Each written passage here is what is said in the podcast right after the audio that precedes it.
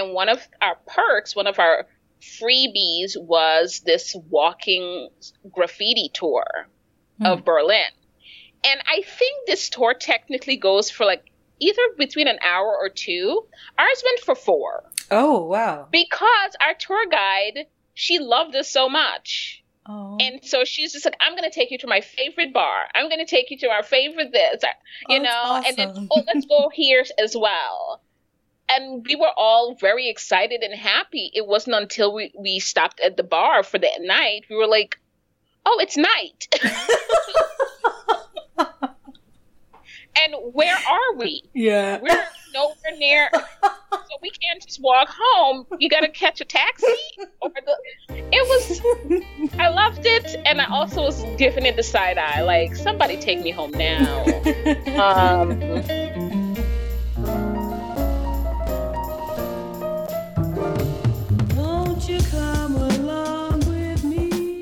Hello, hello! Welcome to Young Gifted and Abroad, perspectives on studying abroad from past and present students of color. My name is Danielle, and I'm so excited to be able to talk to you today because today I have my friend Tura as the guest. Before I tell you about Tura, I do have an email that I wanted to share with you all. So, earlier this month, toward the beginning of January, I received an email from a study abroad advisor who works for uh, a university in California. And I just wanted to share with you all what he wrote. It was very kind. So here goes. Hello, my name is Adam, and I'm a study abroad advisor. I run a Discord server for international educators, and as a part of that, I keep a curated list of topical podcasts for our members. I've listened to a bunch of episodes from your podcast and would love, love, love, all caps on love, to add it to our curated list. It's tough for advisors and other staff to hear our students' real stories. Your podcast is exactly what our field needs a chance to hear students reflecting on their experiences. So, if it's all right with you, I'll start sharing your podcast with our members and then he invited me to join the Discord and ended his email with cheers, Adam. so, thank you very much, Adam, for the wonderful email. Uh, it's so funny because I received this email. It was after I had put out the trailer for Young Gifted and Abroad that I made. So it was after that, but before I had interviewed my friend Show for episode 71, which was the first interview that I did this year. So the fact that it occurred in between those two things, the timing of that was very encouraging because it was like, ah, I'm getting back into the swing of things, and it, it was just further confirmation that, you know, the show is valuable. So I'm really glad when when y'all let me know how you feel about Young Gifted and Abroad and how it's important or helpful to you also. Yeah, don't be shy. feel free to feel free to send an email to me uh, like Adam did anytime, younggiftedandabroad at gmail.com. So yeah, I just want to share that with you really quickly. So about Tura. Tura is actually a listener. You might remember from a previous episode, I mentioned her and read a message that she sent me back in the fall. And she was just saying really nice things about how much she was enjoying the show and how it was helping satisfy her wanderlust during quarantine and and a whole bunch of other lovely things that she had to say. And at some point in our conversation, she mentioned doing this really cool thing during her first ever trip to Europe. And so I invited her to be a guest on the show. So Tura is originally from Guyana and has been in the States for the majority of her life at this point. And she's also a librarian. That's putting it in the simplest terms because, as you'll hear her explain, her field, library and information science, is actually quite expansive. And while she was getting her master's degree, during the later part of her graduate studies, she decided to gift herself with a seminar in Europe. So she went with a group of other graduate students and they spent a week in Berlin, Germany, and another week in Dublin, Ireland. So two weeks total, studying the intersections between library and information science and business, entrepreneurship, tech, startups, that type of thing. And she had a really great time. So we had a, a really fun conversation about all that. Also, fun fact you may or may not hear at some point in the interview my dog Julia whining and grunting in the background because normally I put her away when I do these interviews for the show, and for some reason this time I forgot. And Julia came looking for me while I was talking to Tura, and once Julia realized which room I was in and saw that the door was closed, which means she couldn't get access to me, she was upset about that. So she spent some time sitting by the door and uh, making her discontent known. So, you know, see if you can hear it. It's very slight, but she's in there. Julia's in there if you listen really closely. But anyway, uh, without further ado, sit back, relax, and enjoy my interview with my friend, Tura Dover.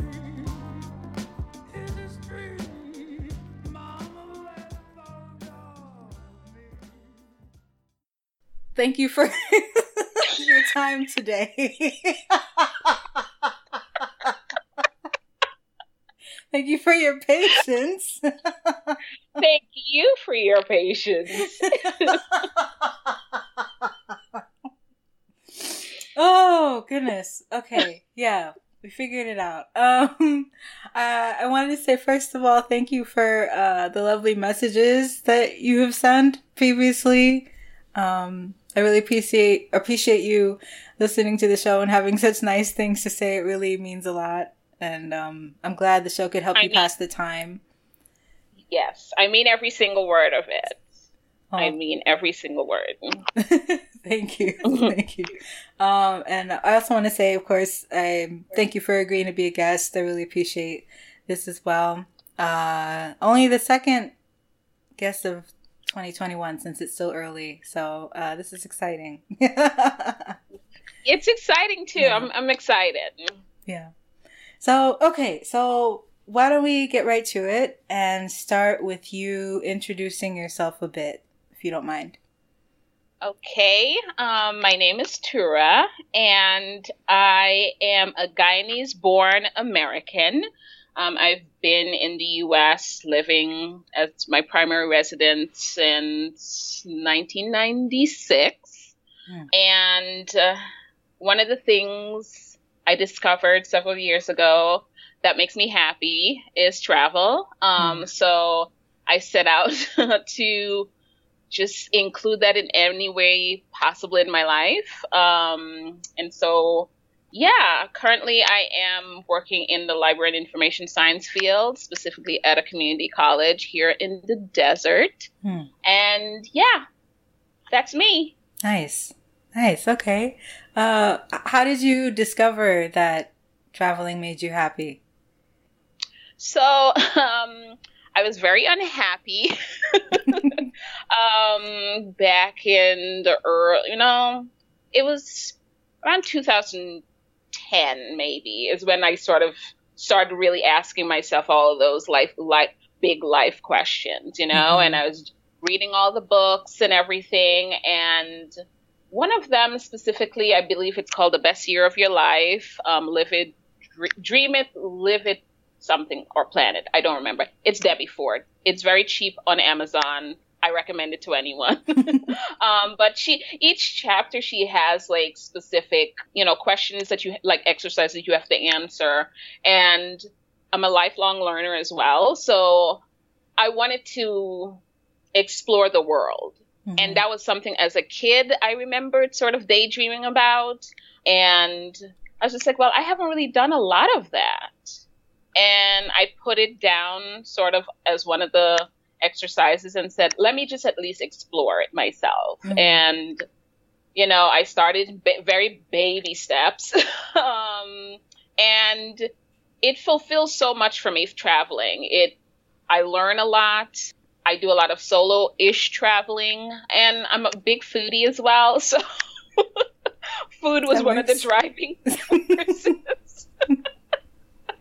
I mean, food and travel often go together, so you know. exactly, exactly. I mean, and you know, Anthony Bourdain, Andrew Zimmern, all those like travel shows on like TLC, Travel Channel were big at the time, and so I just remember just like watching them a lot of oh, and House Hunters International, mm-hmm. and just thinking instead of me just saying, "Oh, one day, one day, why don't I start?" and um, I mean, I came, flew to the US, you know, when I, you know, in 96 and I was by myself, a kid. Oh, wow. Um, and yeah, my family put me on a plane. They were like, oh, sit next to that lady.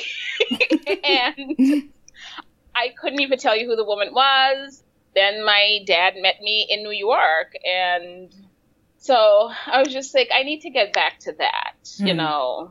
Um, so I tried it on smaller scales, just in here in the U.S. by myself and with friends and family, and then I just continued and finally did international. Yeah. So yeah, okay. yeah, yeah.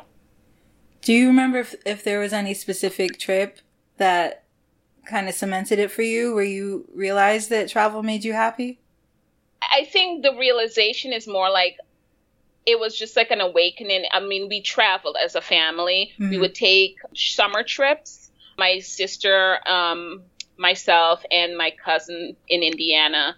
We were sort of around the same age group ish, um, maybe like five to six year difference. And we would be sent to our aunt, you know, in Virginia mm-hmm. um, for a couple weeks or go to my cousins in Indiana, just my sister and myself.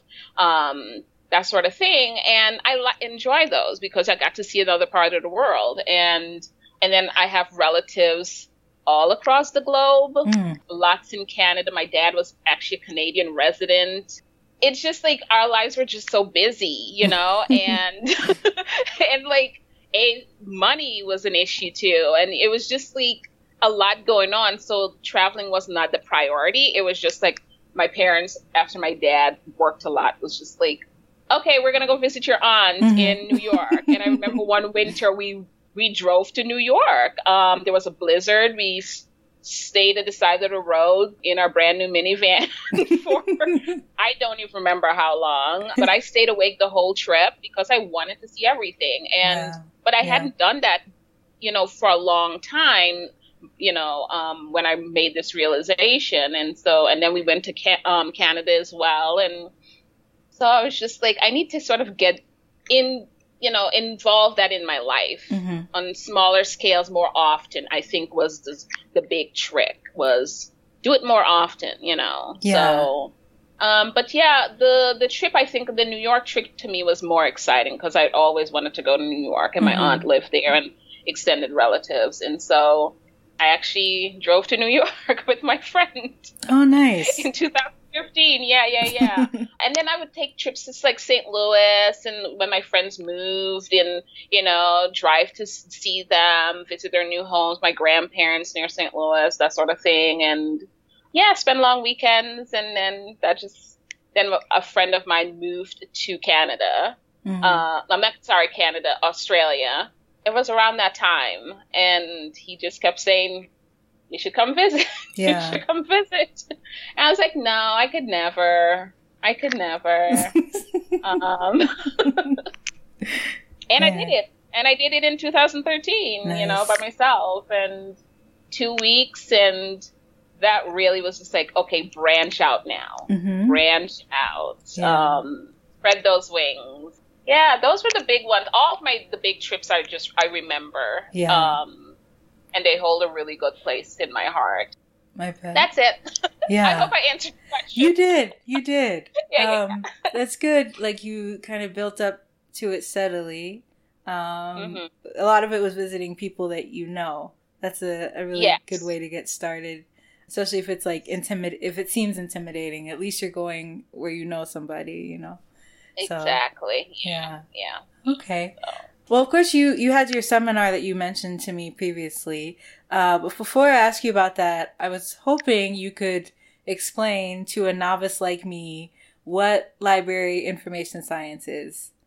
Okay, so you know, so you know um, what a traditional library looks like. Mm-hmm. You know, you you remember visiting your public library as a kid, I'm sure. That's the library part, and then there's the library part when you were in college. Mm-hmm. I don't know about your high school if your high school had a library slash media center, mm-hmm. that sort did. of thing. So that all falls under library information science, and then there's the college you know, library or the law library, the medical school library. Mm-hmm. Those are sort of the quote unquote traditional parts of LIS, library information science. Um, the information science comes in because the traditional library is no longer the traditional library. Mm. With the advent of technology, mm-hmm. computers, libraries were some of the first to sort of adapt that technology. And so the library and information science umbrella, uh, there's there's contention whether to call it an industry. okay. I may use the word industry. Who knows? Um, but umbrella is making sure that first people have access to information. Mm-hmm. It's about access and equal access as well. So you have people who love sort of the traditional brick and mortar library land. Mm-hmm. Um, and then there's others who are like behind the scenes or the forefront who are doing all the digital libraries. You mm-hmm. know, there's someone on your Netflix and your Amazon. Those are LIS people inputting all that data and make designing it for ease of discovery and use, um, user experience, all mm. of that falls under sort of that umbrella. Um, and I worked in a brick and mortar public library, and I worked there for 10 years, I think. Mm. I don't remember, 10 years before I even went and got my master's in mm. library and information science.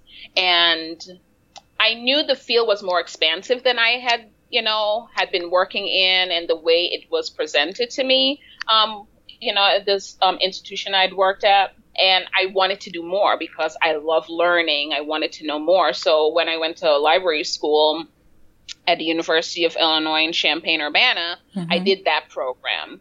And because it was 45 minutes away from my house and my job. And so when I got accepted, I set out the goal to learn from every part that the program offered, mm, basically. Yeah. So it was just about oh um, reference services. It wasn't just about um, just you know the traditional librarianship. I set out and learned. I took programming class, IT programming classes, wow. database, um, things like that. So I did all of it simply so because I knew the the umbrella that is LIS was expansive. Mm-hmm.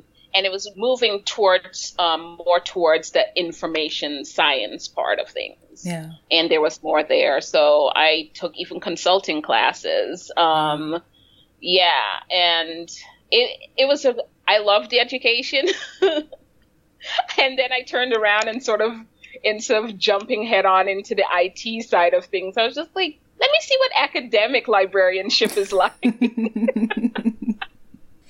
Wow. Um, and that's that's where I am. I'm technically a cataloger, so I enter all the metadata for the materials that you browse a catalog online for, and all those rules and principles that govern that. Mm-hmm. Um, I make sure it's you know ease of discovery for our users, okay. um, aka our patrons, our students. Um, yeah, so wow.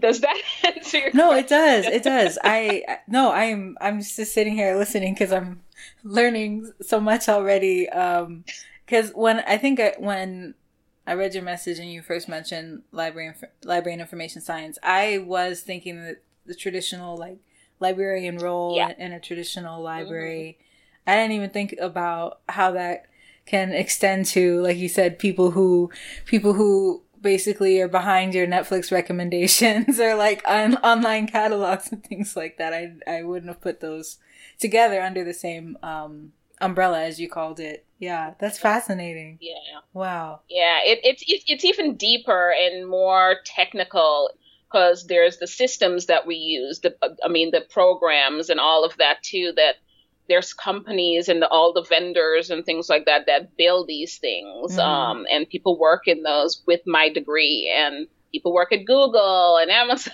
yeah. and Netflix and all of that stuff. So it's very fascinating. Mm. I think I'll be in under this umbrella for a while. I would at least like to in different, you know, little areas of it. So yeah. as long as someone will employ me. Right. right. Wow, that is so yep, cool. Yep, yep. What what drew yep. you to that field in the first place? So I would like to paint a lovely picture from when I was a child. um but you know looking back and having to like draw the thread you're like oh there were all these indicators for instance looking back the thread was my kindergarten in guyana was mm. in a library oh okay wow yeah it was like in a one room so the it was a two story building the library belief was on the first floor and my kindergarten class was on the top floor, or mm. maybe vice versa. I don't remember. There's like a newspaper article of me on a swing in front of the library. you know, and then like my grandparents, I lived with my grandparents. I grew up with the, with them, and my cousins down the road, and we would go to the library. You know, um, mm-hmm. this little schoolhouse building, and so the library has always been a part of my life, you know, because mm-hmm. um, my grandma valued education a lot. And in the summer, my aunt was a school teacher. And so I would have to take classes with her in the summer. so it was just like, ugh, really? And so my cousins, we were allowed to go to, we were very little kids, allowed to like walk the however many miles to the library and we'd pass through a cemetery and we'd try and scare each other and it was like this huge adventure mm-hmm. that ended in another adventure in books yeah. um, and i came to the states and we lived in one of the south suburbs of um, chicago and my stepmother would take my sister and i to the library you mm. know um, in the summer during the school year. And that library showed me that there was more to libraries than mm-hmm. what was in Guyana, at, at, least at the time when I was there. And there was a lot of st- programs, you know, storytelling events and things like that. And I kind of fell in love with that too. Mm-hmm. Um, and then when we moved, we moved to quote unquote the heart of Illinois and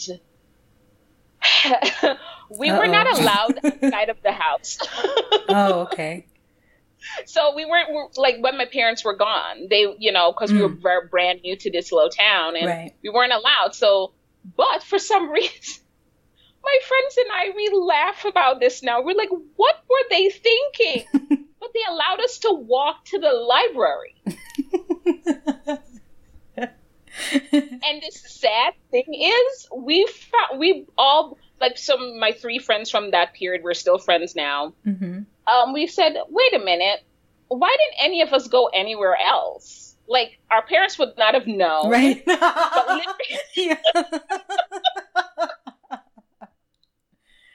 That's true. We didn't stop off at no one's house. We didn't go to the corner store. We didn't hang out in the park. We literally went there, spent hours in the library hanging out, and then walked home yeah. So, so, yeah. Anyway, so the libraries played some kind of, you know, and I love reading. I loved reading yeah. as a kid, um, teen. It kept me company from all the boredom, you know, that sort of thing. Mm-hmm. So, I and I just find that like I just like being entertained. so. I feel that. Reading books I shouldn't have been reading, you know, as a teen, that sort of thing. yeah. um, yeah, I had to sit down and sort of like remember all of this, this like little thread in my life, you mm-hmm. know, in the mm-hmm. background of my life. And so when I graduated college, it was the height of the recession. Mm. And I studied psychology, minored in business, and wanted to take a gap year. Mm. And so I, you know, I was applying everywhere just to hold me over for that year. And I got hired at an insurance company part time mm-hmm. for customer service. And then I also got hired at the library part time. Huh. And yeah, yeah, yeah. I did both of them for two years. And then a full time position became available at the library. And I was just like, I like it here. I like it here. Mm-hmm. You know, um, I'm getting to learn so much. I um, I worked in the bookmobile. I did a lot of um, homebound and homebound patrons, that sort of thing. Um, outreach services is what they call it. Mm-hmm. Um, so I did that for a while, and then I kind of just moved to different departments, got different jobs in different departments, and I was just like, I like information, you know, and it's not as stressful as working customer service. oh, tell me about it. yeah, yeah, yeah, yeah. Well, it depends on which department of the library you work in. Uh-huh. Because our public libraries uh, staff are are stressed mm. because they have to deal with the public. Yeah. It's a different sort of um, customer service. Um, but yeah, and then I was just like, I need another degree. I can't do this forever. Mm-hmm. and then I, you know, went and got my master's, and I really enjoy that. And here I am, yeah, in another state, continuing the journey. right.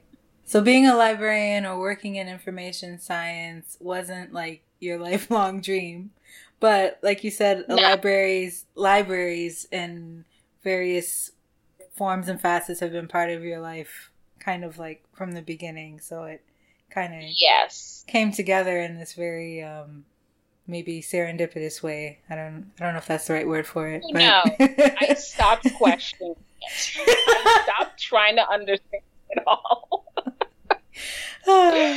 stop questioning yes. it. You stopped questioning it and just kind of leaned into it, and you know, here you are. That's that's my little journey yeah. into this field. Wow. And being in the um, academic setting, um, I get to quote unquote adjunct as a librarian. And so I get to work with students. Mm. Um, so now that everything's sort of turned remote, my working with students involves a ch- chat reference service, like a virtual reference. Mm.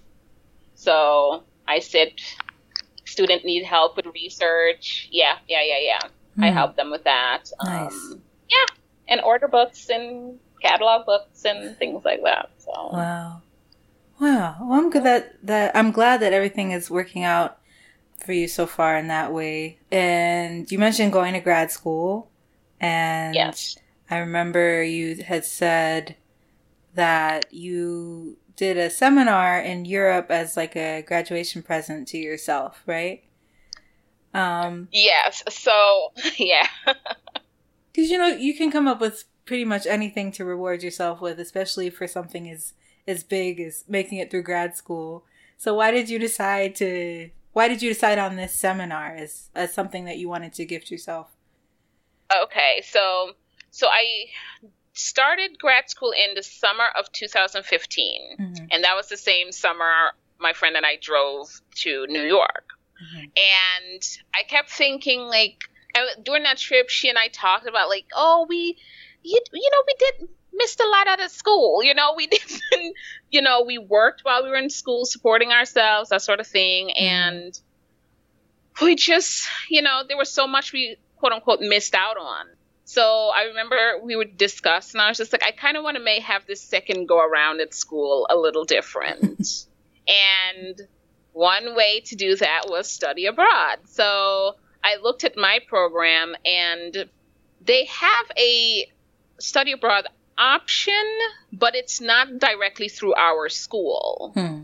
So, like, you could find a comparable school elsewhere and make sure those credits transfer to um, your LIS degree. But at the time, mine was not available. Hmm.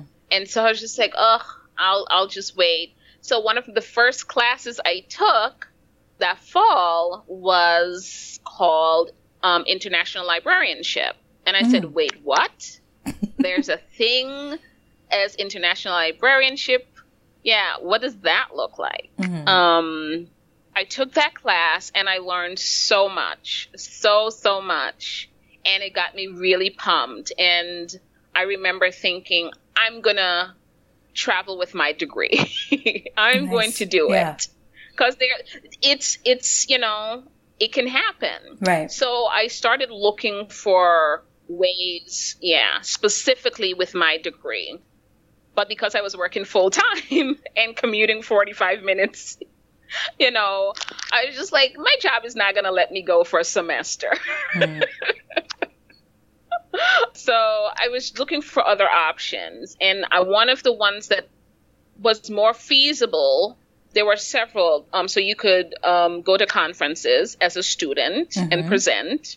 And so there is an international librarian organization called IFLA, International Federation of Library Association. Sorry, my head just went blank there. That's okay.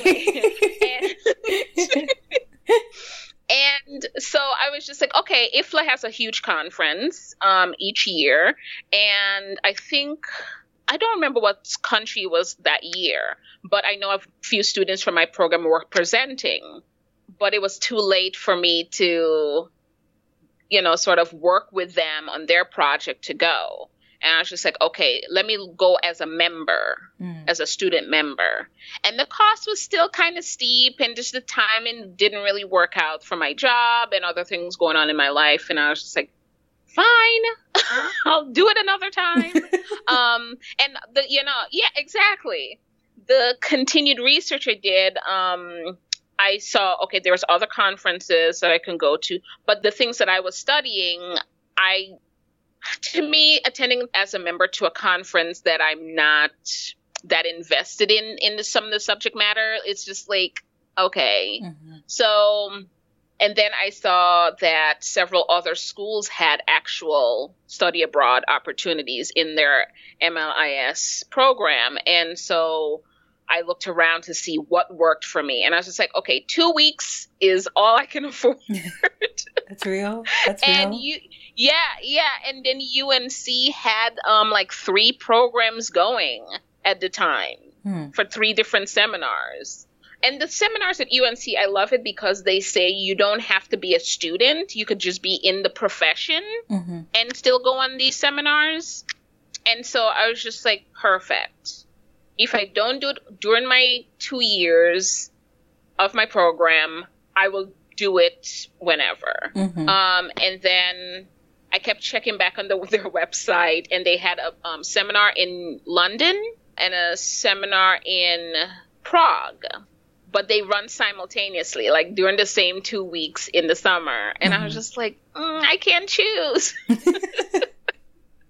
and so I was just like, I can't do this now, you know, at the time. So I was just like, just put it off, put it off. And then I checked back, and then they added a third program. And this was a twofer. It was going to both Germany and Ireland, one week in Germany, one week in Ireland, mm-hmm. for the same price. And I said, I love a deal. I'm doing it. sure. Who doesn't? I'm doing it. Thank you. Especially traveling, please. I was by that point, yeah. By that point, I was doing all of the um, what do they call it? Um, the points, you know, playing that game with the credit cards and stuff like oh, that. And yeah. I had racked up a good amount of frequent flyer, flyer miles. Um, and so I was just like, I'm going. I don't care the cost you know, what have you. Mm-hmm. And I applied. They said, sure. But then we got an email like that winter um, maybe around was like in the January of 2017, right before the trip. It said, "Oh, we're still looking for the right number of people." Hmm. So they did not have enough to justify putting this brand new program on, and I was like, "No." and I was telling anyone who would listen. and just to see if they could sign up and add to the number so Tura can go. Join the trip so that I can go.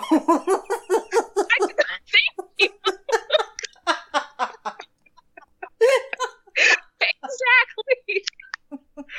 But everyone had already booked their flights to other conferences and other schools and things like that. And I was just like, man.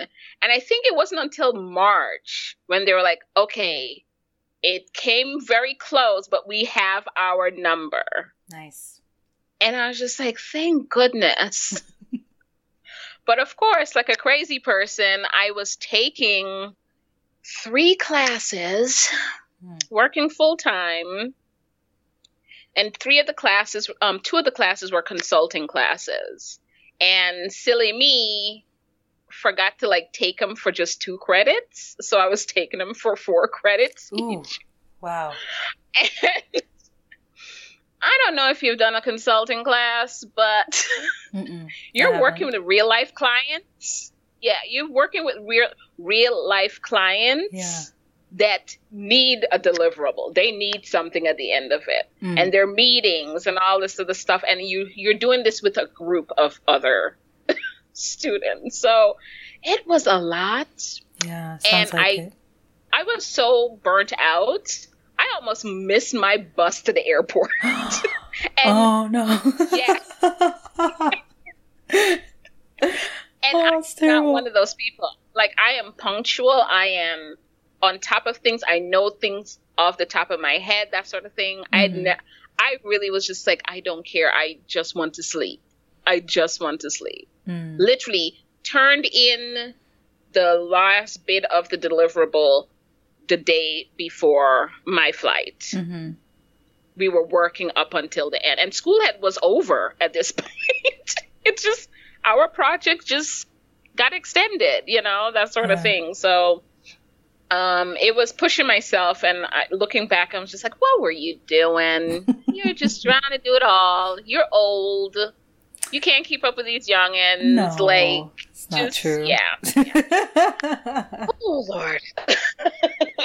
wow. Okay. So yeah. So you were under a lot of pressure, yeah. but you got it, everything done yeah. and got to go on your yes. trip. Mm-hmm. I, wow. I literally was packing the morning of the trip and that again, not me. And this is like an international trip. I was gone for two weeks. Yeah. Like, uh, wow. Yeah, yeah, yeah, okay. yeah. So, but I I've had fun because my whole intention for that trip was this is a gift to yourself. Mm-hmm. Granted, this particular seminar um, was about information in like sort of the business world and the entrepreneurial entrepreneurial world um, which was not a concentration of mine, but I was just like, you're going to learn so much. You might even look forward to the future and like look for employers that you might be interested in or other areas that might interest you. And so I, I really sort of did it laid back. And you could take the seminar for course credit as well. I think you could get three credits for it. Um, and this again was through UNC Chapel Hill's Library and Information Science program. Mm-hmm. And um, I was just like, I'm not going to stress myself about this. Mm-hmm. You've been through enough stress at that point. yeah, yeah, yeah, yeah. So I was just there to learn and soak in two new cultures, basically. Yeah. So yeah, I uh, made it. yeah, you made it, and I'm glad that you yeah you know, you were pushing, trying to get everything done, and as soon as that was over, you got to just go somewhere else and just enjoy this trip that you had arranged for yourself. So yes, um, which yes sounds like it was very much deserved. yes, yes, yes. Man, okay, so oh man, um, so you said you were really burnt out at that point. Do you mm-hmm. feel like the trip helped you feel more re- rejuvenated or did it maybe extend your burnout in terms of everything that they had arranged for you and scheduled for you? I don't know. That's a very good question.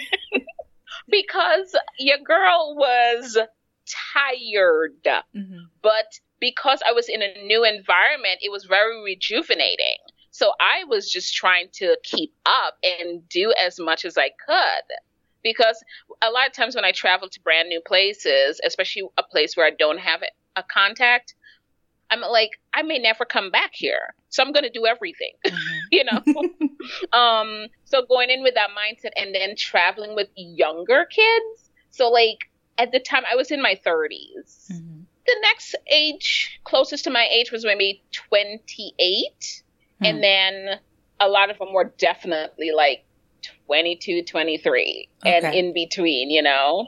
and they were from several different schools. So majority of them were from UNC's um, LIS program, and then there was two from Simmons College's um, LIS program, and then there was me from um, U of I, and then we had a faculty member and the program coordinator basically, and she was around my age or maybe a little younger. I don't know her age. Mm-hmm.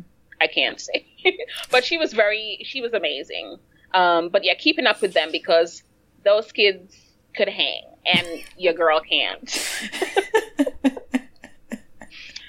and so what they had planned for us, Berlin was jam packed with activities, meetings, um, presentations, visits, site visits, all these things. But then we also had a lot of like fun like tours and we had downtime to go traveling on our own and things like that. So and we were like located very centrally to a lot of what we um, wanted. So UNC partnered with Humboldt University in mm-hmm. um, Germany and their library program department basically.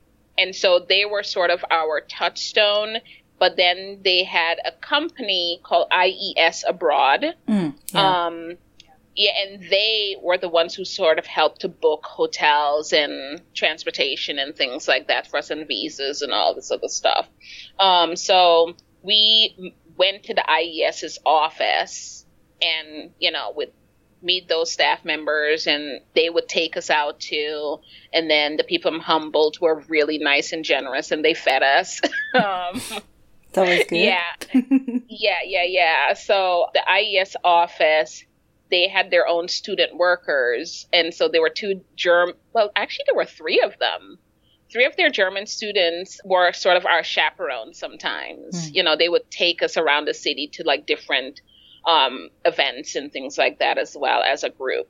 and so that was nice. But it was a lot of walking. Mm. A lot of walking, man. and I'm a walker. I, I, but I just was not prepared. And I was trying to travel light as well, like just carry my backpack, like literally for two weeks, put everything on a backpack. Mm-hmm. But I ended up with a backpack and a like a carry on, a little carry on bag. Mm-hmm. And so I didn't pack my like heavy duty sneakers. Oh, dang. Yeah. Mm. yeah. And because this was more business related, I was trying to dress professional. Ooh. So I had like flats that could have like an insert in them mm-hmm. For support, but oh man, those things got busted. Dang. I ended up buying shoes when we got to Ireland. I ended up like buying a pair of Adidas, um, Adidas. Yeah, just because my feet just couldn't take it. I was like, about to say, I know your feet were probably hurting so bad. yes, yes. Oh yes, oh. I had like a oh. pair of like um ca- like canvas sneakers, and those worked okay, but literally we were we would meet at like nine or eight sometimes and we would get home until about six, seven. Mm. I say home where we were staying. Right. I understand. yeah. yeah. So it was intense. Um, a, just, but it was a lovely way to see the city. Mm-hmm. Lovely. And one of our perks, one of our freebies was this walking graffiti tour mm. of Berlin And I think this tour technically goes for like either between an hour or two. Ours went for four. Oh, wow. Because, because our tour guide, she loved us so much. Oh. And so she's just like, I'm going to take you to my favorite bar. I'm going to take you to our favorite this, uh, you oh, know, awesome. and then, oh, let's go here as well. And we were all very excited and happy. It wasn't until we, we stopped at the bar for that night, we were like, oh, it's night. and where are we? Yeah. We're nowhere near. so we can't just walk home. You got to catch a taxi. Or the, it was, I loved it. And I also was giving it the side eye like, somebody take me home now. um, the youngins stayed at that amazing place. But I said, nope, this is where I call it a night. Mm-hmm. And I got in a taxi. We just headed back. And I was horizontal f- until the next day. Had to rest those feet. oh my gosh. No, but that's great that you had such a good time. You just lost track of time and forgot, didn't know where you were. It just went on an adventure. I feel like I can give that tour now. Like, seriously. I feel like I could go make some money and give that tour. Mm. But I will cap it at the two hours. oh my goodness. Oh, right. Wow. Yeah, yeah. Okay. So you so Berlin was was jam packed. Was was Dublin mm-hmm. the same way or? So not so much. Okay. Um, we had more downtime, more free time in Ireland. Mm-hmm. Let's see. I have the schedule. I found it just so I could remember. Mm-hmm. Um, what all took place in Ireland, we went to Sage, Guinness Enterprise Center. Um, we got a presentation from the Digital Repository of Ireland. And then we saw, we went to Trinity College mm. um, yeah. to their library program department and saw some really amazing presentations there. And then we also, so I, I think it was at Trinity College. They have, um, I think it's IBM. It's one of the big computer um, IT companies. Mm-hmm. It's IBM. They have what is called the Insight Center for Data Analytics. And so they're doing research, and it's a really like big international thing. And we had a thing with them. So compared to Germany, where we, and that was it for Ireland. Um, oh, and Google. Mm. And we were all so excited for Google. and Google was the most disappointing. Oh. Yes. Seriously? Yeah. yeah. Yeah, yeah, yeah. I I don't even remember what happened. Yeah, but it was just kind of underwhelming. Huh. Okay. Um, I think they just weren't expecting us because the faculty member knew a few people at Google, and so he was the whole time saying, "Hey, we have this group here. It'd be amazing if the you know they're LIS students, you know, future employees, perhaps like." And he heard back, but somehow I don't think it was communicated to the people there. So the woman that they like had us tour, she was well meaning, mm. but she she was this like she like sat cross legged on the ground. I was like, come on guys, let's sit in a circle and like and we are all like, we're grad students. We already know what we want to do. we're just looking for jobs. Mm-hmm. Like we're not here to sit around the campfire. Mm-hmm. So we didn't like get to see stuff or like you know know what that particular one they're focused on or anything like we did at the other locations mm-hmm. um so that was that um but but we had like i said the free time that we had was plentiful and so there it, that allowed for a lot of exploring of ireland you know mm-hmm. um got to go out to the mountains and got to see the Dark Forest, and which I'm not a Game of Thrones fan. I think it's called the Dark Forest, but it's the famous shot in Game of Thrones where the trees are canopying the road. Hmm. And we got to go to the Giant's Causeway and just beautiful. Beautiful. Mm. Um, yeah, and I didn't do a lot of solo adventuring. I just like we would book tours and just say like we're going to take the bus out to this location, that sort of thing. So okay, uh, yeah, yeah, but it was pretty cool. It was pretty cool getting to like hear what the startups are around the world, you know, mm-hmm. and like finding out that Ireland was such a big hub for sort of the European startup scene. Yeah. Um, and then coming back and then seeing some of that stuff here in the US, we're like, we I know what that is, and we'd like send each other like little articles and stuff like that. And um, oh, and then I got to go to the library, the famous library there. Um, it's just like you know places that you've seen in movies and things right. like that that you're just so I don't know. I just found it amazing and um, got to see the um, Book of Kells exhibit and it's just super crowded.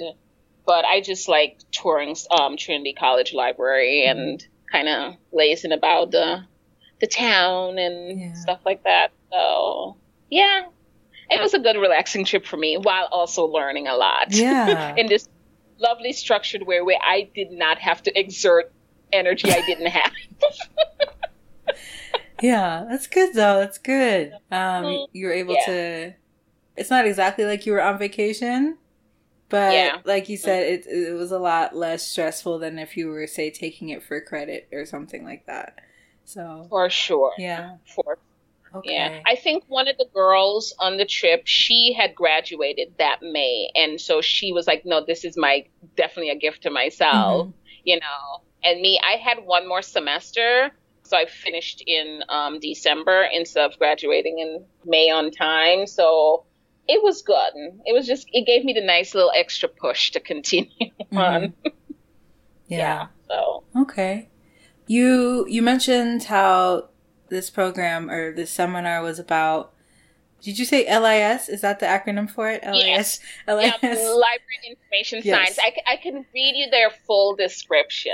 The program is focused yeah. on the ways information gathering, dissemination, privacy, and security affects business. Oh, wow. By participating in business visits, students will closely examine the juxtaposition between multinational tech companies and the entrepreneurial startup scene. The program mm-hmm. provides ample time for networking and serves as an excellent uh, um, avenue for career exploration. Yeah. Um, yeah, and then students who are, you know, are interested can take it for three academic credit. And I think um, that you had to, I think they had to do it like submit a 14 page paper mm. on a topic of their choosing that okay. related to something that we um, did yeah. um, during the two weeks. So okay, yeah. But you yeah. mentioned how um that like the business or entrepreneurial side of it was not like, like your specialty in terms of mm-hmm. what you had studied uh, up to that point in, in that field, mm-hmm. like your experience and your studies up to that point. Mm-hmm. So I'm wondering if there's anything that in relation to like how LIS connects to business and mm-hmm. entre- entrepreneurship that stuck out to you personally during that time? Anything that you learned that was really fascinating or impactful? Yeah. So um, I had taken so I'd taken a total of three consulting class mm-hmm. classes, and those were more geared towards this t- type of things because mm, gotcha. okay. the asks from the yeah the asks from the um, customer or the business that we were partnered with we were assigned to for those classes for our consulting projects were businesses that need like I, we had to sign NDAs. oh, it's okay. Yeah, I don't know don't if the statute. yeah, I don't remember. If, yeah, I don't know if I could. Yeah, it's all right. It's all right. I just I literally was about to tell you who we worked with, and I was just like, oh, I, I shouldn't be doing that. Yeah, it's okay. Um, you don't have to say. but they were like and they weren't all IT companies that you know. So the three different classes were not all. I my groups didn't all work with IT companies. Mm-hmm. One of the first ones was an IT company. The third one, the last one, um, was not, and so they had a really awesome ask that was going to be very local to the Champaign Urbana area, mm-hmm. and even and it had an even closer tie to the college as well.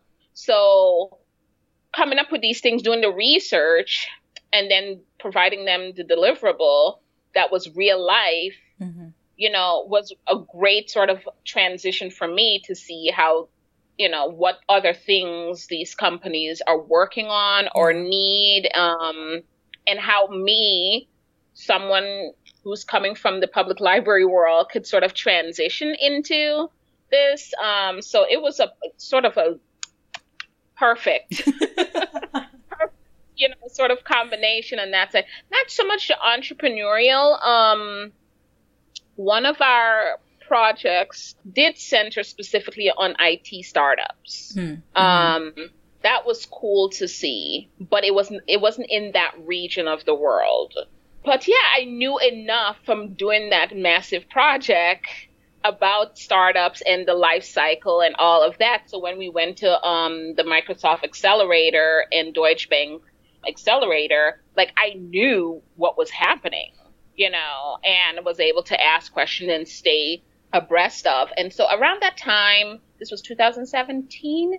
So around that time, fintech was the big thing, hmm. financial technologies, you know, and we're all using financial technologies. You know, you can send money very easily on your phone and all these other things. And so those accelerators were looking for people to do those things for them and bring Deutsche Bank is such an institution, you know, they were looking to be more, you know, more current in the technology side of things. Mm-hmm. So plus their office was in a very, very cool area of Berlin.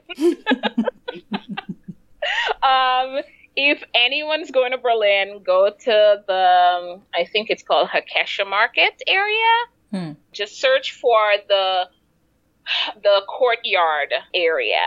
It's just these interlocking courtyards, hmm. but you don't see it from the main street. Um, so once we were in the building and we are just kind of hanging around looking out, I was like, oh, there's a restaurant down in the back of this.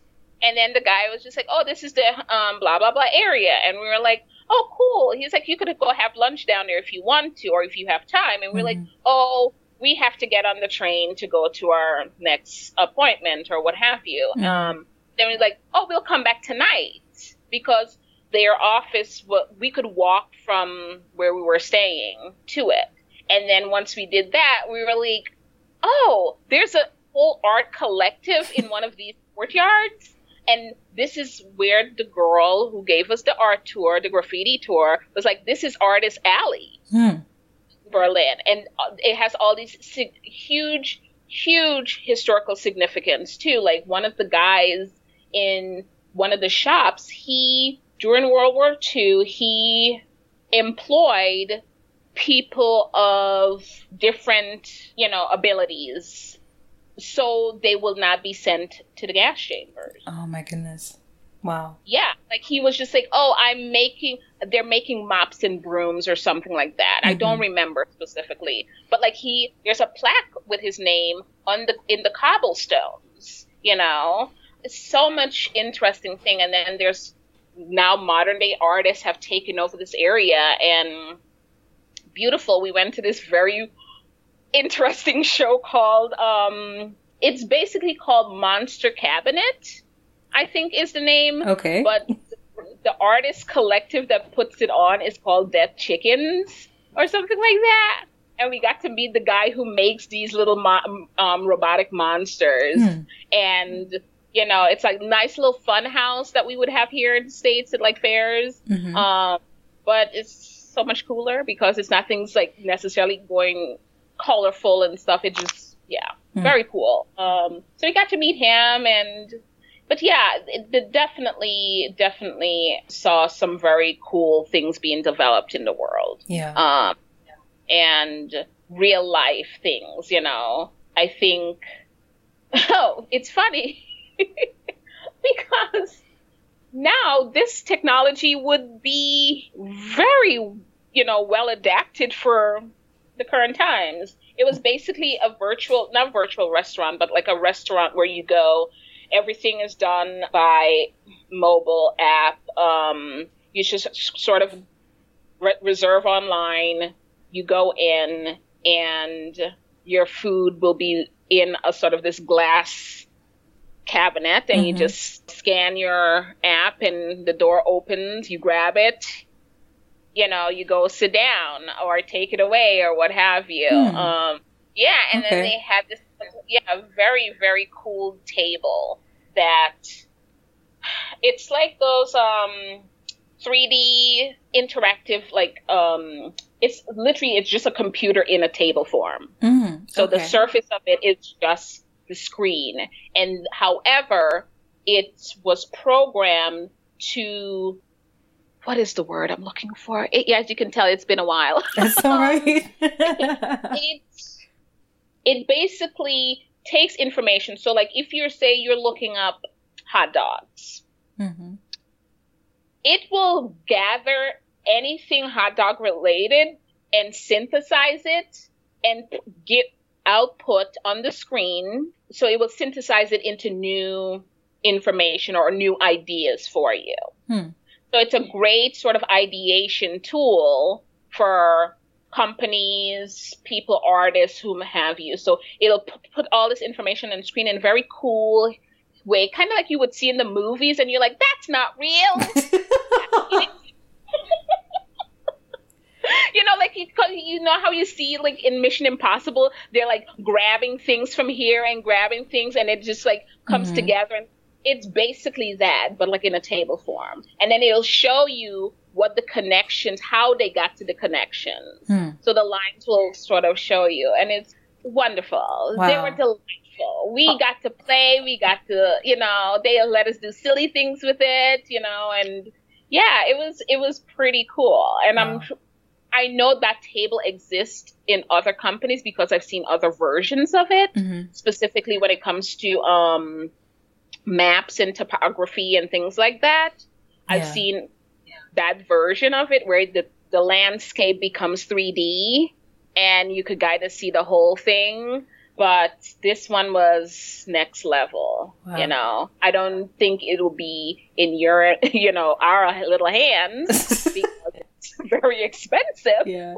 But I'm sure a version of it will, or the you know the program that synthesizes information. I'm sure is going to be out there. And then I'll be like, hey, and I have video of it. And I know those guys. I met those people. And yeah, that's the thing. So yeah, yeah, yeah, yeah. You're like ahead of the curve in terms of knowing about all this tech that most people don't know about yet. yeah, some of it is out there already. Yeah. Some of it is out there already in some form or another. Um, the one in Ireland was for transportation you know, and it was a car and other things, and it did something very cool.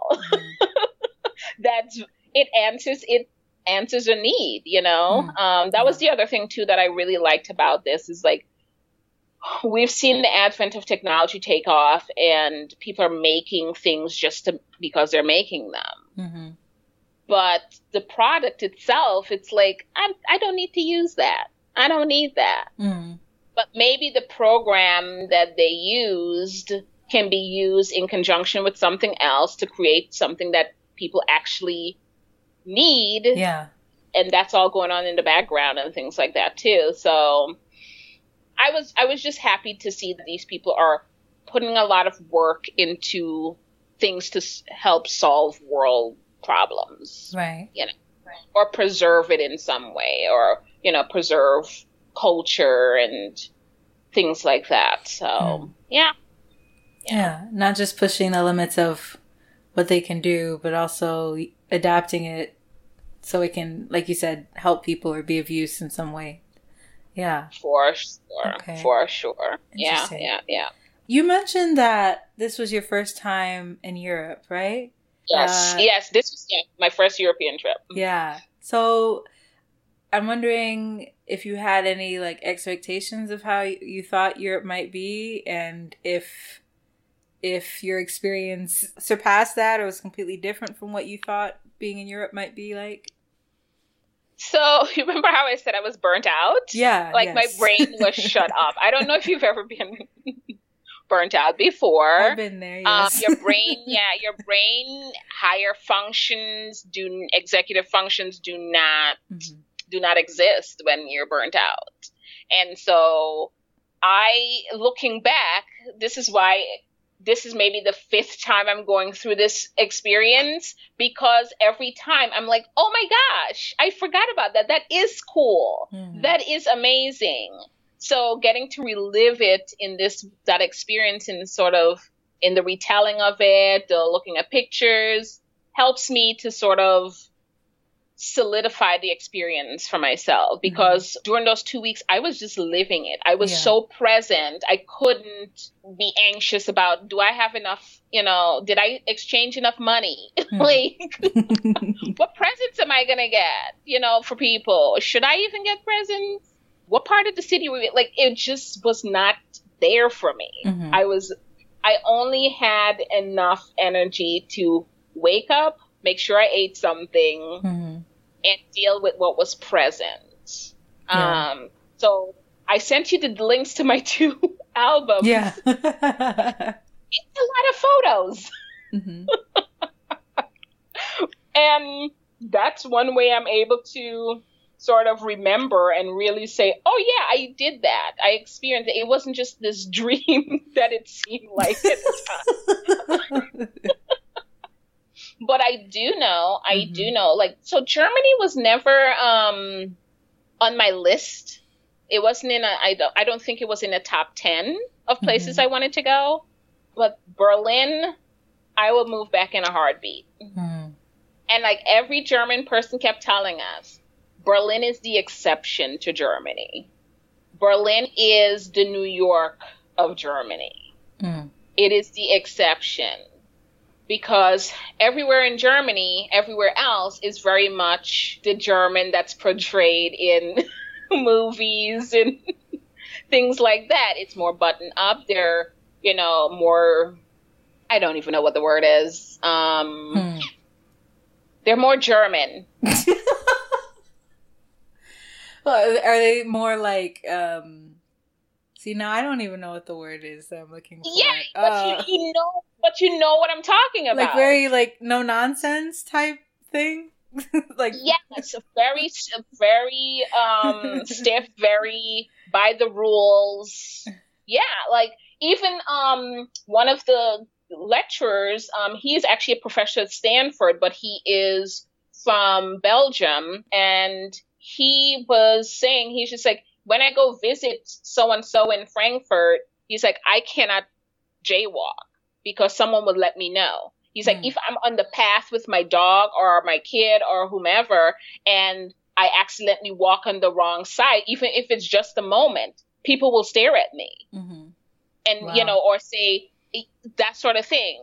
But Berlin is more um, diverse in that a lot of, you know, not only Europeans, Africans, uh, Middle Easterns, Americans, that's where they end up. Mm-hmm. Um, when they're coming to start a business or work or, you know, um, or live life, you know, and it's more to that sort of a little Western sensibility and that's where a lot of the culture is and that's where you're going to see the fusion of you know different cultures and things like that and mm. the street art i don't think you'll see a, a, a speck of graffiti you know in the other places mm. um it was very unique and i'm really glad and we, we we saw we saw this because one of the outings was to Sanssouci Castle Palace and it was in Potsdam. And we went to Potsdam, and it's beautiful, but it was very quiet. Mm. Very quiet. And even though we were a group of, I think, 12 in total, we we weren't the loud Americans. Like there was people out in one of the squares, a lot of people, but it was not very loud. Mm-hmm. But in Berlin, any of the popular squares you go to, you're gonna hear the hustle and bustle, not only right. of the um, vehicles, but folks talking, chatting, music maybe, that sort of thing. Okay. I don't know. I, I was not expecting that, I don't think. Yeah. I don't think I was expecting that for Berlin. But I don't think I held anything. I was just too tired to even conjure up. right, right. The burnout plus the relatively short period of time meant that you were just, mm-hmm. like you said, really in the in the present.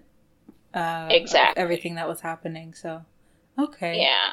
Interesting. Yeah. And Ireland, and okay, so I, as a kid growing up, I, I was a huge Anglophile. Huge. Hmm. I mean, Guyana is a former, you know, Commonwealth country. Yeah. We're very young country as well. So meaning we didn't become independent, you know, that long ago hmm. from England.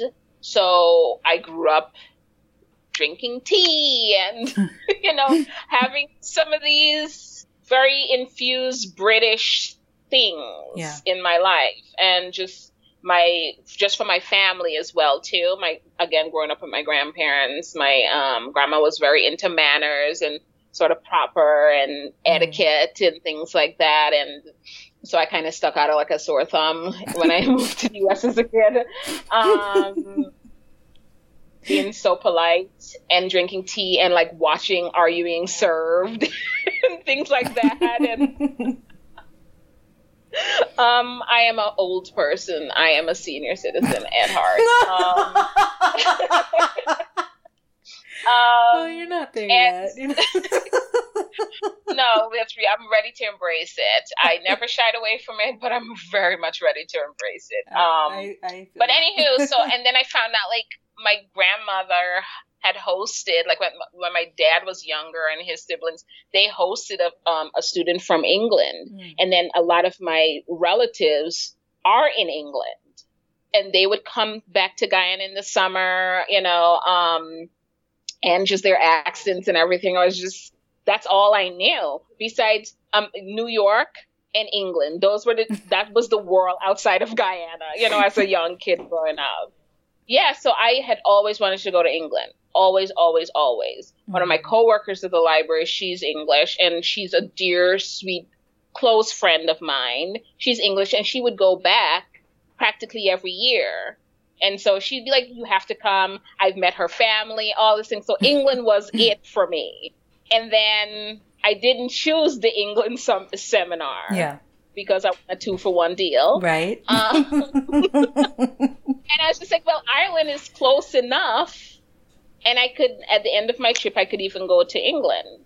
So I didn't really have any preconception, but I, I didn't love Ireland when I got there. Hmm. I didn't. Why is that? It was cold. Oh. it was cold. It was okay. So it was very odd. We were in. This was in May, end of May, May 20th to like July something. I don't remember. Mm-hmm. No, June. Sorry, June something. I don't remember. But we were in Berlin. It was like 80, 80 degrees days. And everyone's like, oh, we're having a warm summer. And we're like, this is great. we get to Ireland and it's like 50s and 60s. Ooh. Yeah. and then the rain and the rain. And I don't know you've probably have because I've listened to this podcast. You've gone to Paris, mm-hmm. and I'm sure they have some of the same sort of stone structures. Mm-hmm. That stone holds a cold like no other. and like you could feel it in your bones when it's cold, as opposed to like, oh, a nice flurry, you know, weather here yeah. of snow. Like I was just like, I'm ready to like stay indoors forever. Mm. And I like had like um zip ups and things like that because I kind of get cold easily. And so for the flight in the airport and stuff like that, but it was, I, I just couldn't shake it. And I, you know, other people was like, oh my gosh, it's so cold. you know, like, I was like, oh, finally, I'm not the only one complaining about cold. Um, and then because we would walk a lot of places, you get hot. So you're like constantly. oh. hot and then cold and then hot and exactly. then cold again. and, yeah, and I really was not expecting the um the quickness of how the weather changed there. Mm. I knew there was rain and it would come. Um, so when I went to um, Australia, I went to Melbourne and the, they were joking in Melbourne about the weather. They're like, if it's too sunny, wait a second, basically. And then clouds will come, you'll get a rain, clouds will gone, you know, would go, you're sunny again.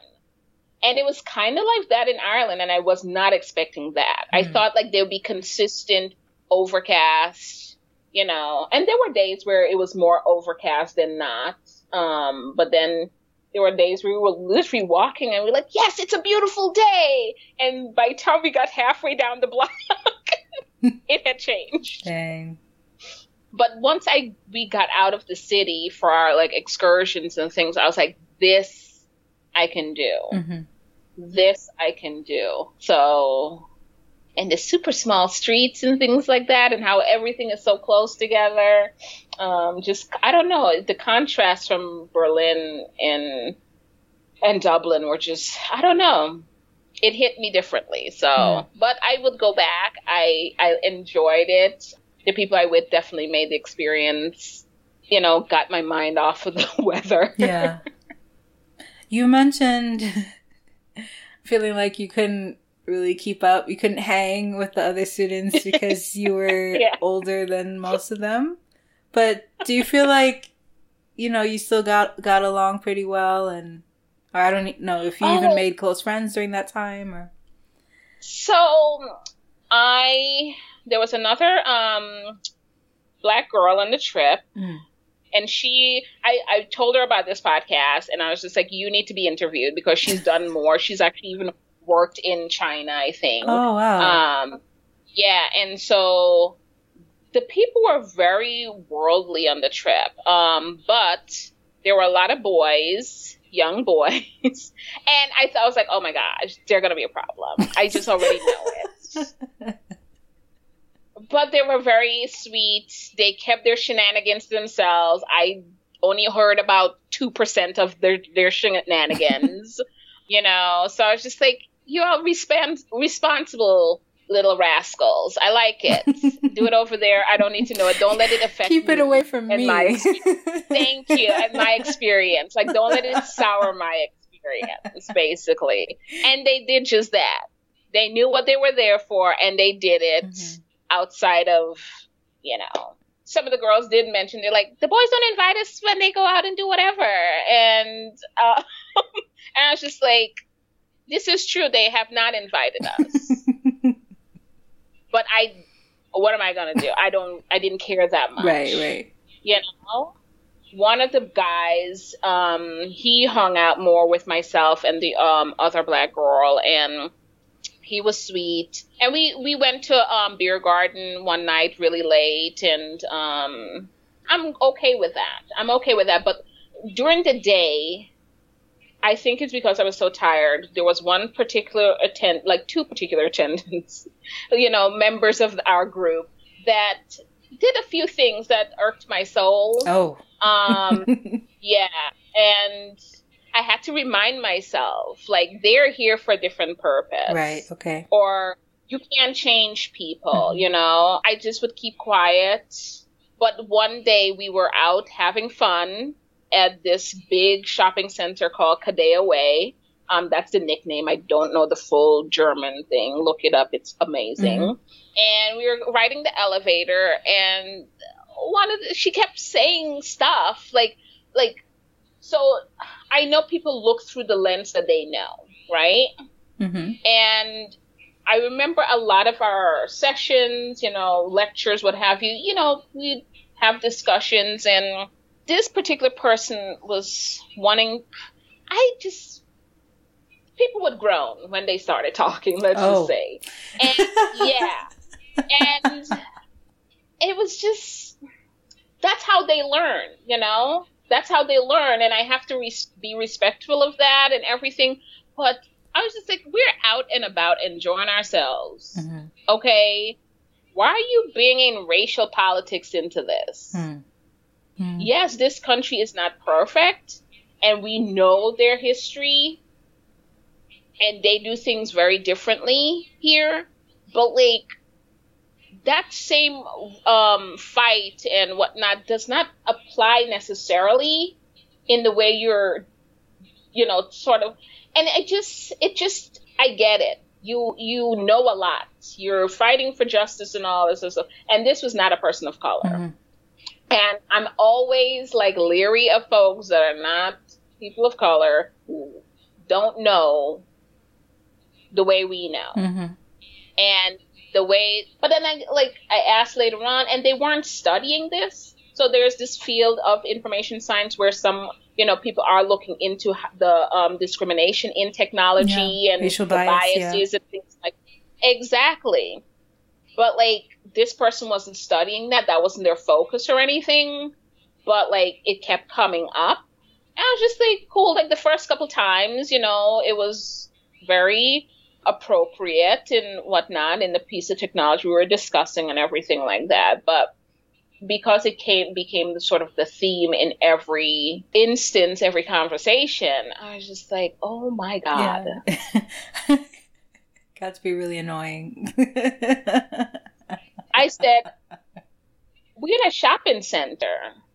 Yes, I'm clocking the folks of color in this very lily white country. I understand. And I know where I am. But like I said, I think also this person, they just also need to talk out ideas in their head. Mm. Like that's just part of their learning, um, observing, what have you. Um, but like I said, I was tired and I was going to a shopping mall to stuff my face and people watch. So that person was doing too much for you. And it sounds like for it, other people too, was doing too much. it felt like that. It felt like that. And every time I recount this and, you know, and I was just like, I guess, you know, you do you. Mm-hmm.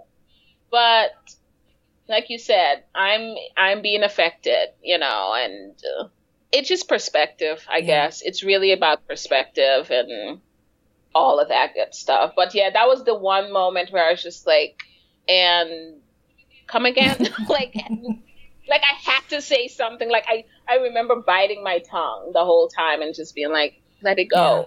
Yeah. It's a beautiful yeah. day. There's a huge soccer match that the boys went to. This whole city is buzzing, like so much so the um train door would open and folks are singing at the top of their lungs. Oh, that's amazing. you know, or the um the boats in the you know the river, or folks are just singing and you know it, it was that kind of day but other than that like i said i was there for a different right. reason and I think whenever you put strangers together, there's going to be some irritants. Of course. But we end up having fun anyway. It was all good. It was all yeah. good. But it was just one of those things where I, I kind of noticed.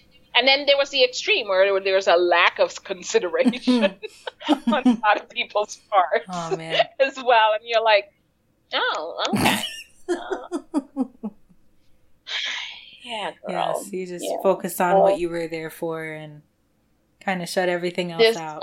Good. Yeah, it's it's good to because I wasn't there to change folks' hmm. minds. Mm. I wasn't there to start a revolution. I I just a present to myself.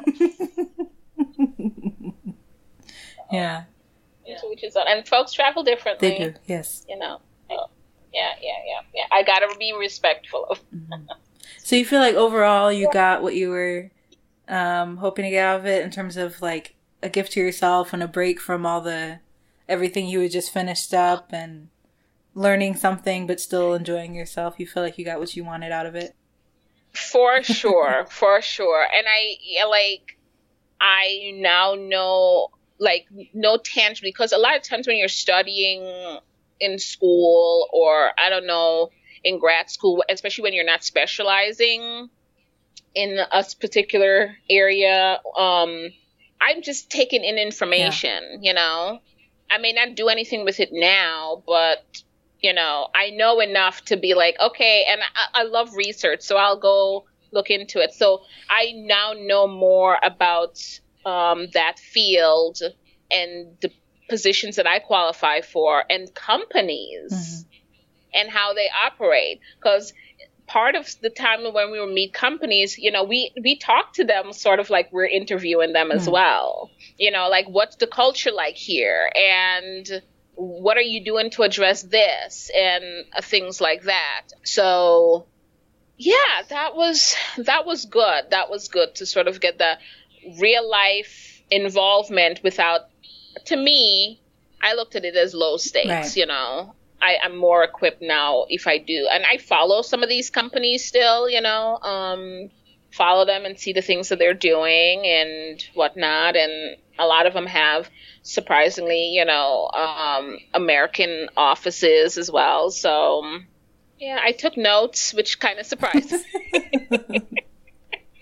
I think by the second day when I was just like, oh, they're they're taking notes. I'm the only one not taking notes. I was like, oh yeah, I should. But you know, just interesting tidbits, right. you know, things to follow up on later on, you know, or if I had a question, that sort of thing. Mm-hmm. So um, it was good. Yeah. It was good. Low stakes is yeah. So. Low stakes can be surprisingly beneficial, more beneficial than people think. I think that's a word I was yes. searching for when you were talking earlier about um, how you started getting into travel, how you started going here and there within the states yes. and then you went to canada and mm-hmm. then you mm-hmm. went to other places like you had all these low stakes experiences that helped build yeah. you up to yeah. be able to do other things you know exactly i also look at it as like okay when i was younger it was someone else planning and doing yeah. for me i was just following i was just along for the ride you know and so I think the big part of the quote unquote revelation of, oh, I like to travel and I want to do it more is like, oh, I have to take control mm. of that. I have to facil- facilitate the adventure or the what mm. have you. So, um, so yeah, kind of taking control of that and planning and all of that just, it speaks to me on a level, mm-hmm. you know? And I have not done a big group thing like this. Um, I lie when I was in Australia, I did get a Groupon to do um, the Great Ocean Road tour, but I was by myself, and I just like met American students that were there studying that had gone away for the mm-hmm. weekend mm-hmm. on this tour, and so we kind of stuck together. There was like four American students and one German kid. They were all at the same mm-hmm. school. And so I had, when I was in Berlin, I reached out to that kid and I was just like, hey, I'm in Berlin. And he's like, oh my gosh, I'm actually doing an internship in Berlin. But this weekend I decided to come home to spend some time with my family and work on this project. Oh. And I was just like, what? And it was like four hours oh, away, so oh, there was like yeah. no me like saying, "Oh, let's meet up," and you know that sort of thing. So, um, but yeah, he told me some great places to go visit and stuff like that. Mm-hmm. So that was nice and very sweet. And even now, um, in college, I did the Caribbean Students Association, and that became a thing on my list. Like, I'm, i want to visit all the mm. islands, you know, now. And I know people there, you know. Um, I have some friends from India, and so I'm just like, India's on the list, yeah. you know, and um, friend from Dubai, and you know, um, these amazing places. So I'm just like, okay, I have connections in places too that I can mm-hmm. go and enjoy myself. And but yeah, it's just starting out with, with with what you're comfortable with, you know. I had big plans for last year and this year. I'm sure you did. a lot of people did. we're not going to talk about it. It's okay. We don't have to talk about it. We're not going to talk about it. Um, yeah, yeah, yeah. So, well, you um you you kind of already answered one of my next questions I had was which was like other places you'd like to go. But I know you also I think in one of your messages you said something about maybe wanting to work overseas. So I don't know if there's any yeah where specific that you could. I mean, you mentioned Berlin, you would go back to, but is there anywhere else you think you could see yourself mm-hmm. living in, yeah. living and working in? So after that trip, I was just like, oh, for sure, Berlin, and I could do Ireland. I could do Ireland, um, but the right, pandemic has just it's hard to make of, plans. it, it, not, yeah. not, it's not even about making plans, but just sort of reminding me or helping mm. me reevaluate what it is that I yeah. would want from that. So um, my dad had big plans for all his kids to go mm-hmm. to school in Canada. I think it was like McGill University or something like that. Mm-hmm. Is that in Montreal? Yeah, and so he was upset with me when I studied Spanish for all four years high school. And he's like, none of my kids are taking French. You could be in Canada right now going to school. And I'm like, you only took us to Canada once. What made you think we were But I'm just like, you should have communicated this better, you know? Um, but I would, I would go to Canada. I would go to get Canada for sure. I was thinking of Australia simply because my friends are there and I'd been there before. Um, I don't know. I think Canada is more in alignment with what I'm looking for for mm-hmm. life all around. Because the realities are like these places course, have their yeah. own problems as well, you know? And so when I was younger and I was just like, oh, I could travel for work or, you know, go work overseas, it was like, it was more of an escapism sort of thing, mm-hmm. you know, and very adventurous and all that. But the reality is just like some places are harder to live and exist in, and it's not all glamorous, you know. Um, so it, it'll have to be. I, I'd have to be very careful okay. when when I choose. But Canada, I think, would be hands down. I could do that in a heartbeat because I feel like I'd have a support mm-hmm. system there already. I literally just did a move to going on two years ago, actually in 2019, to a different state after living in Illinois for so long. And I literally only knew one person out here. And so, yeah, I moved to, for work. And then there were some huge life events. Um, and it just, the timing of it was just so odd. Um, yeah. I'm doing okay now. It's just, and I was doing okay then. It was just the headspace was mm. just not there. Mm, and then the yeah. pandemic hit. just as I was just like, well, I think I'll stay. um, but yeah, I, I, even looked into, you know, um, the nomad working lifestyle. I was so deep into traveling and getting out of this country and doing something mm-hmm. that excited me, you know? And it seemed like every time I would get into like a new idea, like teaching abroad or anything like that, like someone I know was like, I'm going to mm. do it. And they did it, you know? And I'm like, well, it clearly wasn't something that spoke to me enough that I did because I've done all the things mm. that I've wanted to do as well. So I may still I, I know some librarians who um, work at international mm, yeah. schools, and so yeah, I don't know. I don't know. It'll have to be. I don't know. That's I okay. I, just, I, don't know anymore. That's quite all right. yeah, I I don't know anymore. But my dad and I we were talking, and I was just like, "Why did you just keep your Canadian residency stuff up?" And he's just like, "Eh." He's like, "I moved here. I started a family." but I really liked Canada. I liked Toronto a lot. Um, it it was just enough difference yeah. to keep me interested and okay. yeah so so it remains to be seen which is totally fine given this current circumstances i stopped making plans i stopped making plans i think yeah. that's what this overall thing is i just stopped making plans because understandable um, i meant to ask yeah. earlier um, mm-hmm. just because i was curious before the pandemic kind of wrecked everything, but before that, like, were you um, going back to Guyana frequently, or like, was that a regular thing you would do, or? No, mm-mm. so in Guyana, I still have my like a large family, and um, my some of my siblings are there, and my two nieces and cousins, and so on and so forth. Um, but it's expensive. You know, mm. I did go back to Guyana once um, right after I graduated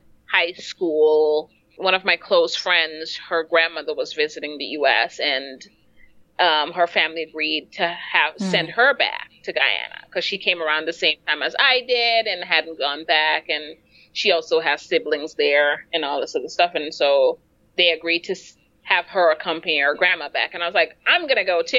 So mm-hmm. I like I went with the three of them, the two of them, and for two weeks as well. And I really liked it. But my sisters have all, not all of them, two of the three have come to the U.S. And so I was just like, well, they're all could come here. And my, I, you know, my mom is now yeah. here in the U.S.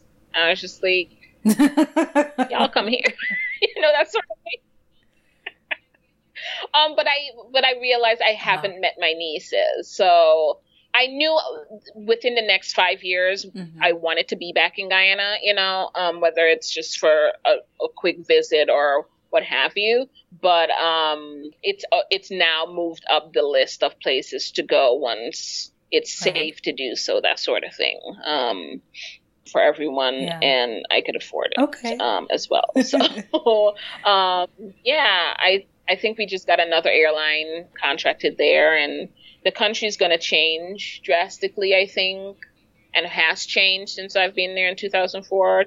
So, yeah, I'm, I'm interested to see what's developed. And then I follow the tourism, you know, page um, for Guyana, and I'm like, oh, we have that there. We have that there. And I'm just like, oh, so it's it's going to be difficult, and I need to sort of set a good intention when I go, or mm-hmm. frame it for myself because before I was going, I'm going yeah. to spend time with family, you know, my loved ones, and now I'm seeing all this. I'm like, no, I, I want to be there as a tourist. I don't want to just go hang out in someone's house and visit, you know, relative. Mm-hmm. Like literally, that could be your whole trip. You know, um, it's just going to, and there's nothing wrong with that. You want to explore, yeah. Exactly. I want to see the country, the country that they live in that they don't know that much about either, you know. It's moved up the list. It it's moved up the list. Um Okay. Yeah, so about the the you know the two week seminar you did i'm wondering if you have any tips for mm-hmm. uh, someone who's interested in doing that same program or maybe similar in like different locations any tips for being able to afford that seminar anything specific you did? So, for my first year, um, I for my first year of grad school, mm I took out some loans, and then my employer oh, okay. paid for my second year. Well, I could have waited. Yeah, I could have waited to have my employer pay for all of them, but I would have had to wait a whole mm. calendar year and so I was just like, no, I, think if I wait another year of not doing mm-hmm. school, I'm not going to do it. You know, I might yeah. change my mind and do something else, or who knows what right. could happen within that year. So I'm like, I want to start as soon as I can. Um, and so I took out the loans for that first year. You know, you return the money you don't use, and I did return a lot of them, but I I just held back because I wasn't sure that my employer could mm follow through with this. I was just like, knowing my luck, something may change. You know, they may get rid of the program. Who knows? So I was just like, let me hold on to some of this money. And I used that for the trip um, instead of taking yeah. it out of my savings directly. But I, again, I just was too busy to even go looking for, you know, scholarships or anything like that. And I kick myself every time I listen to an episode of yours when I'm hearing everyone's just like, "Oh, I only got five hundred dollars here," and said, "Squeeze me, squeeze me." But I, your girl knows how to yeah. travel on a budget, so you made it work. It, you know, besides the cost, yeah, because and they provided a lot of meals for us and everything, so I did not have to, even though I love to eat. I didn't do the whole must try that restaurant, must try, you know that mm-hmm. I didn't mm-hmm. do that on this trip. Um, I sort of pared down okay. my spending as well, but I used financial aid um, to pay for the bulk of that trip. Yeah, and I got like a cheap flight, and you know, I I spent 24 hours in Copenhagen before the program started, and so I literally, I think my um, hotel room was hmm, like okay. twenty five dollars. Um, Not bad. Exactly, and then everything. So squeeze in a stopover if you can.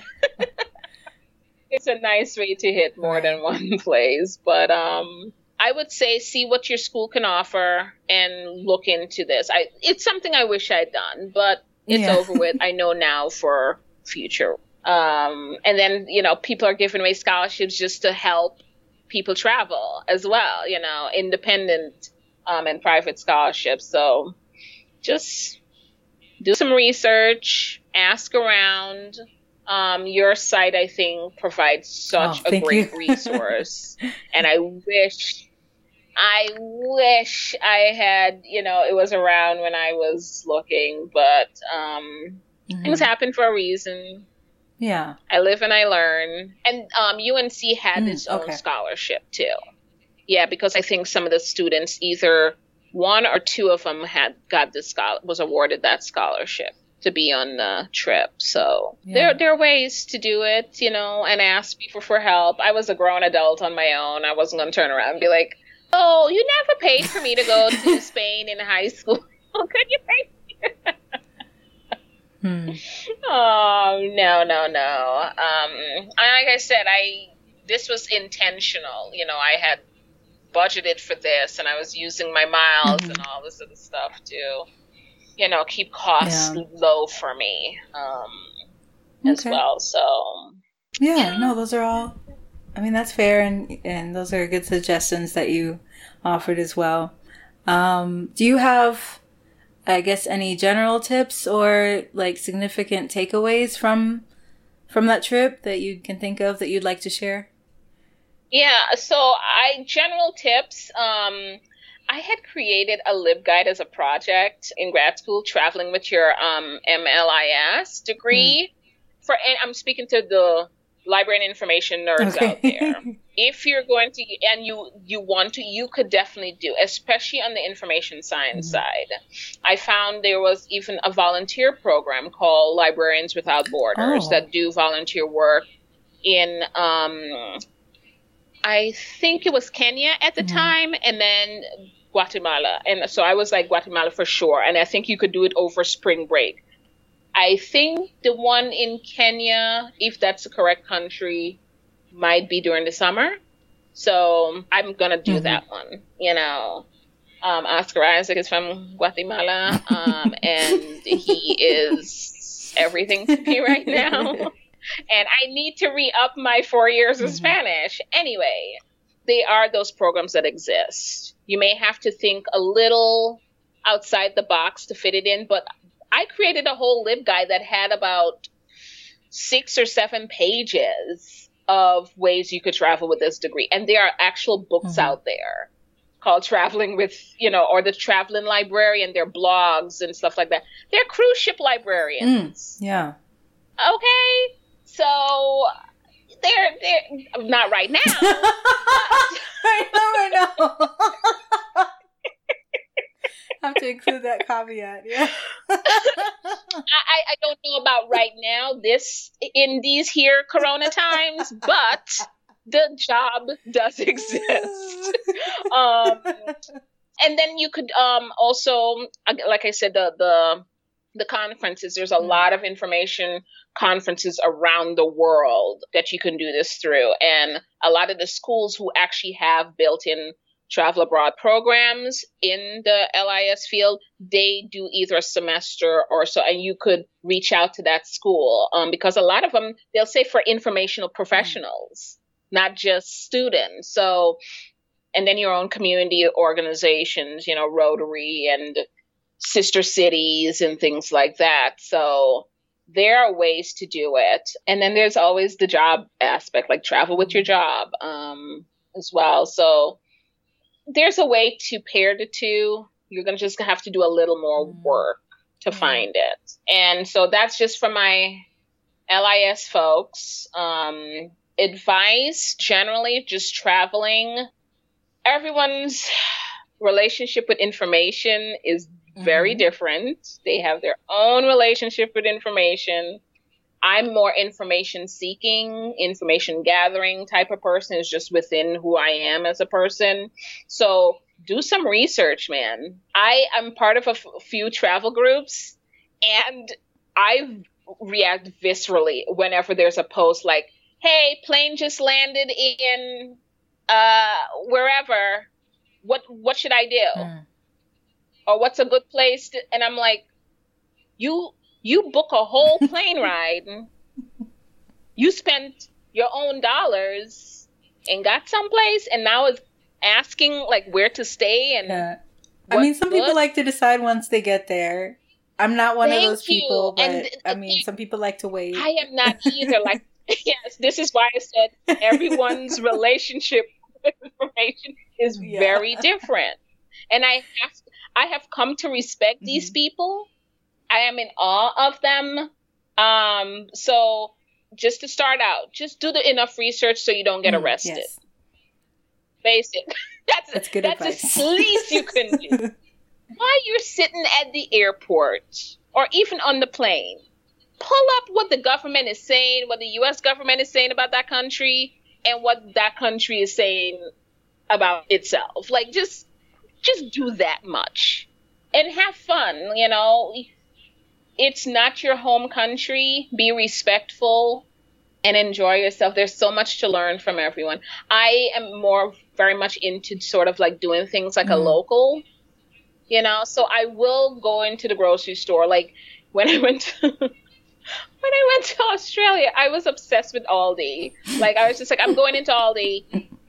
like anytime I saw the Aldi on the tram, I'd be like, okay, I gotta clock mm. that one, you know. And in Germany, hello, home of Aldi, I we couldn't. We kept passing it, and we were just like, oh. But we went into Lidl when we were in um, Ireland, you know, and the grocery store just to like get deodorant and shampoo and you know toothpaste and just stuff like that. And one of my favorite washcloths is mm, from Germany. Interesting. you know, um, yeah. So I I just kind of like going through and seeing you know um, what's there and how people are living and if the cashier or whoever chats you up or what have you, I'm like, do you have a recommendation? That sort of thing. Um, and everyone that I met on all my travels have given me really good recommendations. Um, don't don't be afraid; they're human as well. But know also kind of know your audience.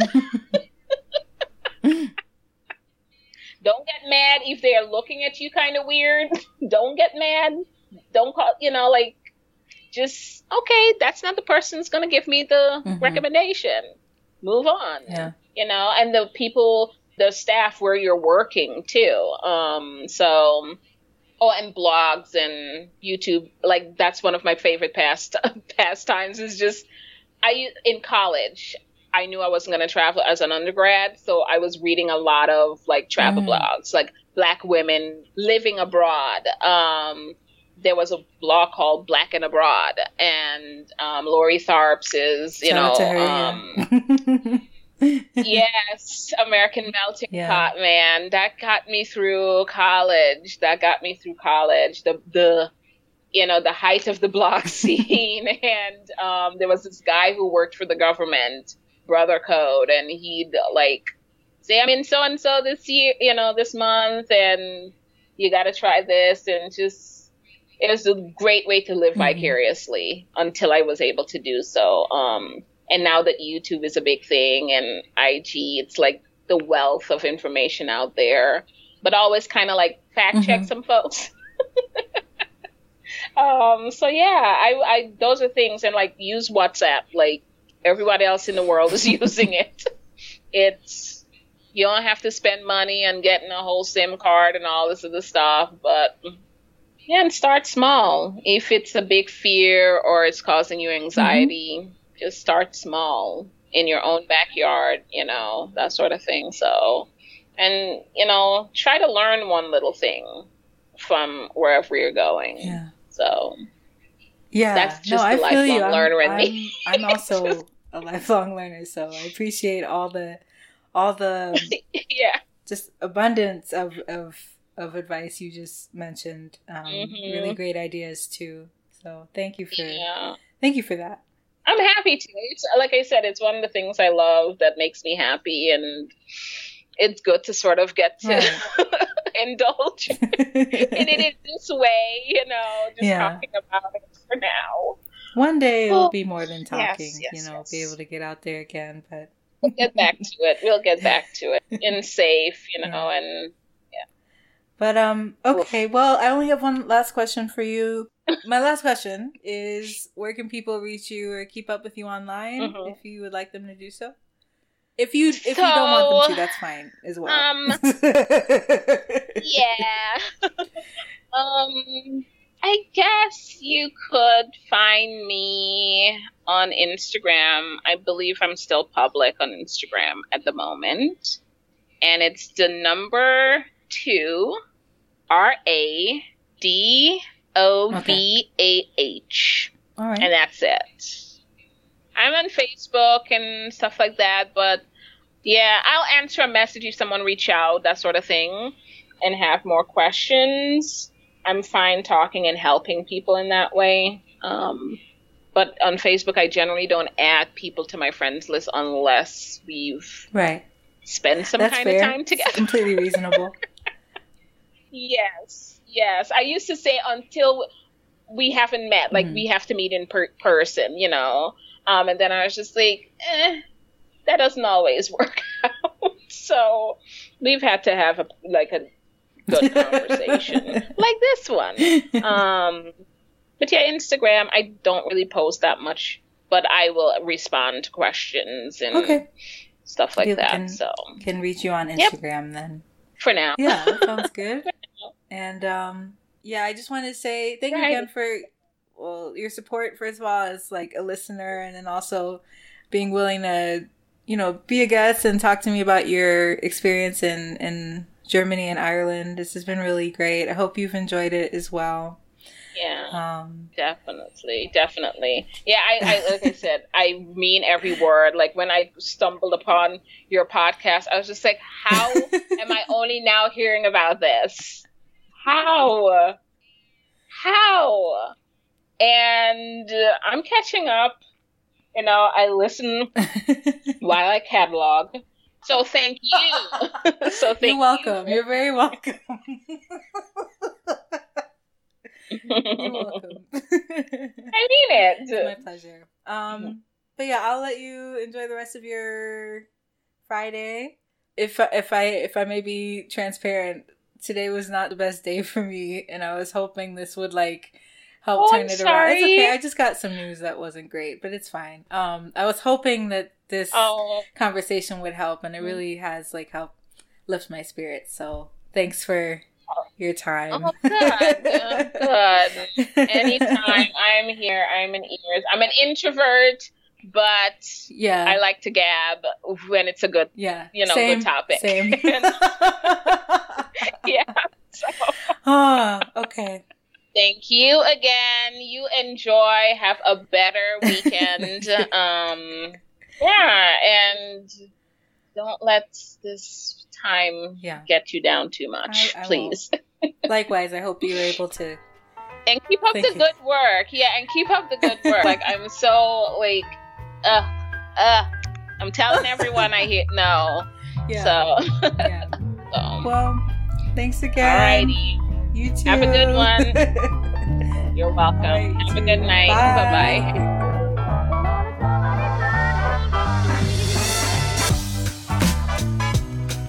All right, y'all. There it is.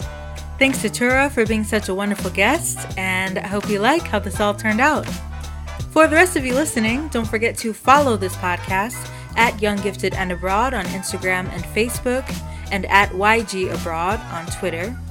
And don't forget to check out guest profiles and resource lists on younggiftedandabroad.com.